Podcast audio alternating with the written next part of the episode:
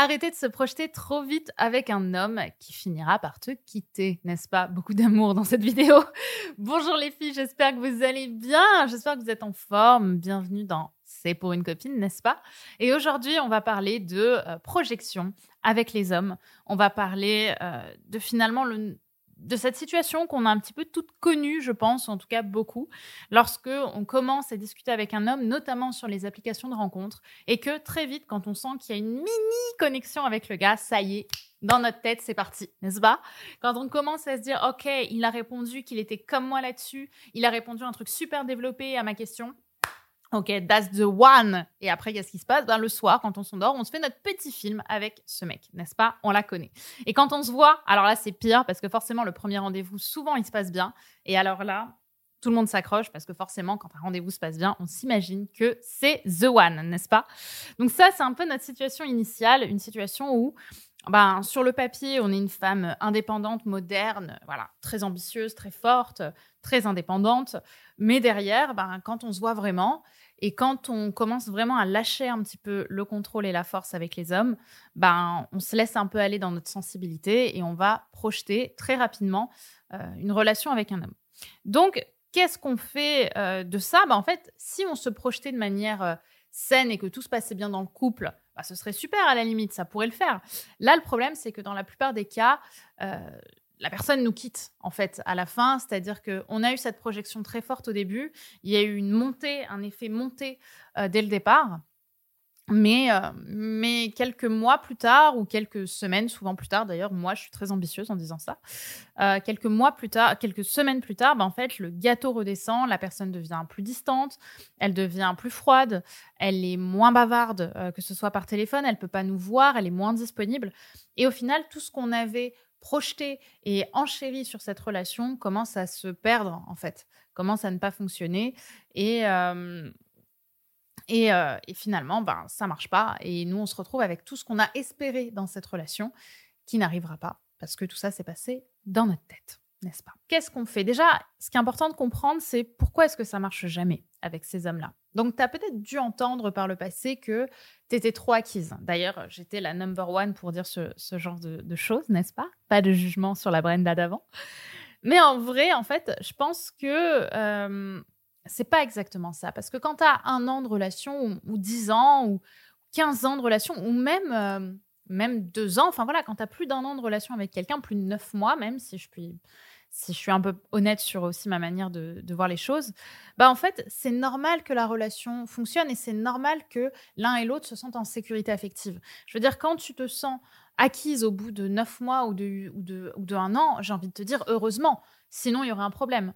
Le problème, c'est quand ce terme d'acquise devient euh, péjoratif et qu'il est euh, défini différemment au début d'un contact avec quelqu'un. Et c'est là que c'est différent.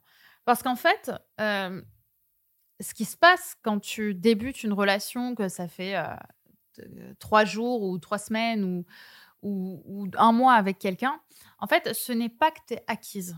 C'est pas que acquise c'est en fait que en te projetant si rapidement, tu ne reconnais pas l'autre. Et c'est ça tout le problème en fait.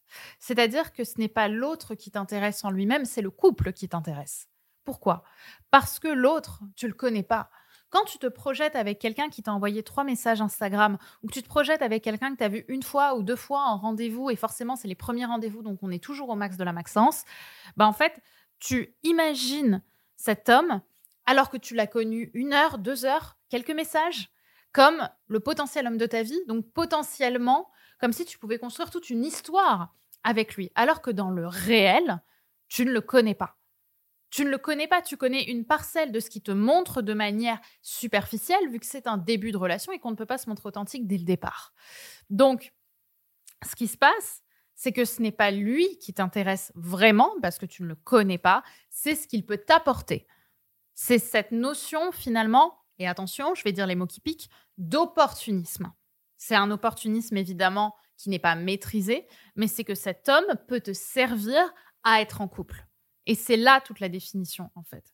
Et ça, le problème, c'est que l'inconscient de l'autre le sent. Je vous le dis régulièrement, je vais le dire de plus en plus dans les podcasts, mais les, les inconscients communiquent. Quand vous avez une arrière-pensée, l'autre la ressent. Et c'est euh, pour ça, en fait, que ça marche pas aussi avec les hommes. Et c'est là où, justement, on arrive à un des points clés de ce podcast que je voulais vous faire, de cet épisode. C'est la notion de réel versus la notion d'imaginaire. En fait, quand on se projette avec un homme dès le départ, c'est qu'on est dans l'imaginaire. On est dans notre tête en train d'imaginer ce que la personne serait pour correspondre au film qu'on se fait de notre relation idéale. Et donc, on lui attribue des qualités, on attribue des, euh, des, voilà, des comportements à l'autre qu'on rêverait d'avoir, nous, dans notre fort intérieur. Et le problème, c'est que le réel, on le rejette. On le rejette parce qu'on préfère écouter notre imaginaire et on préfère du coup définir l'autre tel que notre imaginaire le définit, plutôt que d'aller dans le réel, confronter, ou, plutôt faire cohabiter, faire collaborer nos réalités. Parce que l'imaginaire est toujours plus sexy et toujours moins euh, apeurant que, que le réel. OK? Et euh, du coup, ben, on fuit dans cet imaginaire par peur d'être dans le réel. Parce que le réel, la vulnérabilité, la sincérité nous fait peur. Et pourquoi est-ce qu'on fait ça? On fait ça pour être aimé, en fait. Je vous le rappelle, mais l'être humain, au-delà de la survie, il a deux désirs, c'est aimer et être aimé. OK? Et euh, le problème, c'est que cette envie sincère et profonde d'être aimé par les autres, euh, elle est aussi euh, définissable, si je puis dire, pour ton homme.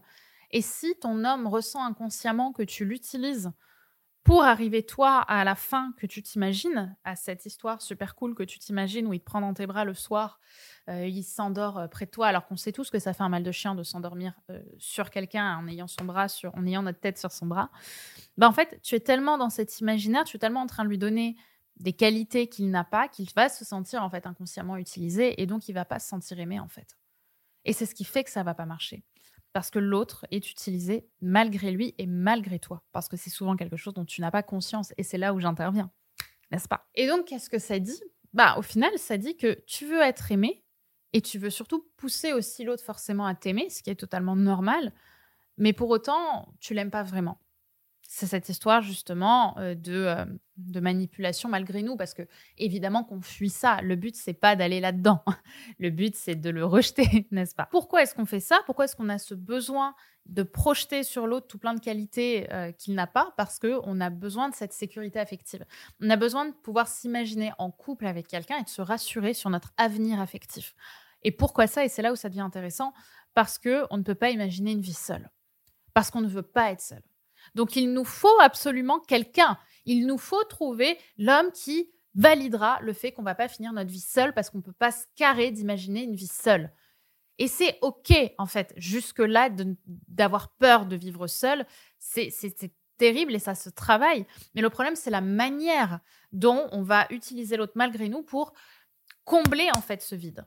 Alors que ce vide, c'est pas à l'autre de le combler uniquement, c'est déjà à nous de nous redonner un peu d'amour et un peu de douceur et d'éviter de fuir dans le regard de l'autre. Et le problème de ça, c'est que ben, plutôt que de travailler sur une blessure qui n'a jamais vraiment été refermée, qui est ce vide intérieur, qui est cette tristesse peut-être profonde d'être soi, qui se travaille et, qui, est capable de, guérir petit à petit, ben, on va préférer projeter justement notre avenir dans une relation imaginaire, hein, puisqu'on l'imagine, et euh, ça nous permet de de combler cette blessure de manière superficielle. En fait, ça nous permet de mettre un pansement sur une plaie béante et de ne pas voir que c'est pas ça et, de, juste faire en sorte qu'on la regarde pas.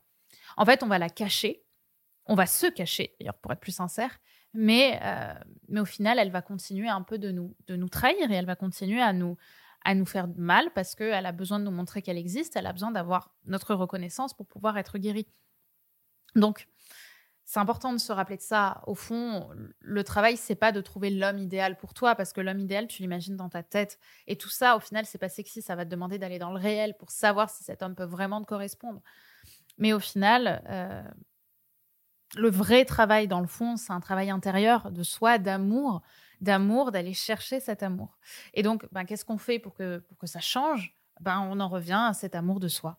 On en revient à la reconnaissance profonde de qui on est imparfaitement, de qui, euh, de, de, toutes nos insécurités, d'aller nous chercher aussi dans l'échec, dans tout ce qu'on ne veut pas voir, parce que je sais que la plupart des femmes qui qui m'écoutent sont des putains de performeuses, n'est-ce pas? Vous êtes très bonne dans votre boulot, vous êtes très bonne dans, dans tout ce que vous faites, mais en fait, le faire vous empêche d'être. Le faire, vous, vous, le, vous le surjouez de manière à ne pas vous regarder, à ne pas vous écouter, à ne pas vous ressentir. Et c'est tout le problème. Et, c'est là où, en fait, on, en revient à ces insécurités vis-à-vis des hommes. Donc, on en revient à cet amour de soi, à la reconnaissance de qui on est et comment est-ce qu'on peut transformer cette énergie de peur en, énergie d'amour. Et je pense que la première étape pour ça, ben, c'est de se regarder avec sincérité, en fait. De se rappeler qu'on est aimé, qu'on est aimé par nos proches, pas pour ce que l'on fait, mais pour qui l'on est. Et c'est vrai que ce qui, pour moi, m'a le plus apporté, c'est de voir ça à travers l'échec. En fait, je l'ai peut-être raconté déjà dans un podcast, mais il y a quelques mois, euh, j'ai eu un échec cuisant au ski. En fait, c'était la première fois que j'allais au ski avec tous mes amis qui, eux, adorent le ski. Moi, je, voilà, je, ne connaissais pas. Ils m'ont foutu sur une piste bleue à Val d'Isère, je crois. Donc, apparemment, c'est très difficile. Une piste verte, pardon. Vous voyez, comme quoi je suis pas très bonne. Une piste verte. Et euh, enfin, la, piste number one, là, le niveau 1 pour les enfants. Bah, j'y suis allée. Sauf qu'en fait, c'était super dur et je me suis ratatinée parce que jamais j'avais fait de ski de ma vie. Et, en fait, à un moment, donc premier jour de ski, première heure, et en fait, à un moment, j'ai, euh, je suis, tombée, mais je suis pas tombée genre vous voyez, je suis pas tombée euh, comme une princesse. Je me suis ratatiné la gueule, j'ai fait un roulé-boulé, un truc horrible. Et pour moi, c'était le pire truc ever qui pouvait m'arriver d'avoir ça. Je me suis mise à pleurer, je me suis dit j'en ai marre, je veux rentrer chez moi. Et j'ai vu en fait tous mes amis qui m'ont dit bah Brenda, euh, allez, ça va, t'inquiète. Et en fait, j'ai senti que j'étais la seule à être dans ce film-là. Et qu'en fait, tous les autres étaient là en mode bah on s'en fout, ça arrive. tu débutes, c'est ta première séance de ski. C'est normal de tomber, surtout que la piste verte, elle est galère quand même. Et, euh, et en fait, me sentir aimée dans mes échecs, ça a changé beaucoup de choses dans ma vie. Et c'est ça aujourd'hui que j'ai envie de vous partager. C'est vous n'essayez pas d'être uniquement aimé pour ce que vous faites parce que vous ne serez jamais aimé pour ce que vous faites. Vous êtes aimé pour qui vous êtes. Vous êtes admiré pour ce que vous faites. Vous pouvez être fier de ce que vous faites, mais vous ne pouvez pas vous aimer ou vous ne pouvez pas être aimé pour ce que vous faites parce que l'amour c'est un état d'être, c'est pas un état de faire. Donc rappelez-vous de ça et reconnectez-vous à ça. Reconnectez-vous à vos amis, à, à vos proches et à l'amour qu'ils vous donnent même quand vous n'allez pas bien. Dans vos projets, dans vos envies, déployez-vous et vous allez voir que ça va beaucoup vous aider. Ce qu'on fait aussi beaucoup dans l'école Femmes d'exception, c'est qu'on on reconnaît en fait, on reconnaît par la parole, on reconnaît par l'écriture. C'est-à-dire que je vous invite à, partager en fait ce que vous ressentez, à prendre un cahier, un stylo, et quand ça va ou que ça va pas, juste écrire ce que vous ressentez fait déjà du bien. Ça permet déjà de dire à son corps, à lui envoyer ce message de je t'écoute, je fais du mieux que je peux pour t'écouter. Et donc ça calme un petit peu les choses. Donc voilà, rappelez-vous de ça et rappelez-vous aussi que en fait, c'est OK de se projeter dans le temps à partir du moment où on a une approche réelle de la personne. Et pour ça, ben, il faut du temps, justement. Il faut du temps.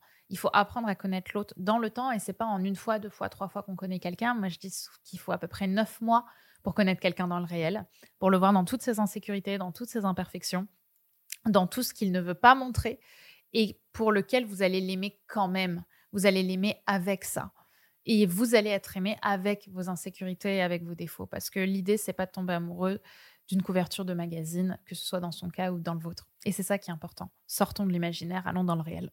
Parce que c'est, ça fait peur, mais finalement, c'est ce qui est de plus vrai et c'est ce qui est de plus beau. Parce qu'une fois qu'on le déploie, à l'intérieur de nous, c'est magnifique.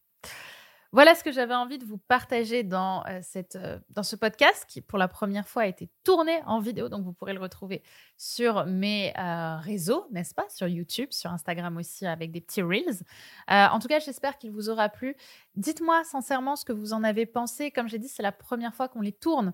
donc, si vous êtes sur YouTube, un petit commentaire, un petit like, un petit partage, ça fait plaisir. Si vous êtes sur les podcasts, n'hésitez pas non plus à vous abonner, à le partager parce que ben, je mets de plus en plus de cœur dans ces podcasts ça me fait vraiment du bien de pouvoir vous parler de tout ça. Donc j'espère que ça vous plaît, que ça fait sens aussi pour vous. Donc euh, voilà, n'hésitez pas à nous partager tout ça et à me retrouver sur Instagram également, Brenda Boucris. Le lien est en description. Je vous remercie les filles, prenez soin de vous et on se retrouve euh, très vite pour un nouvel épisode de C'est pour une copine. Bisous bisous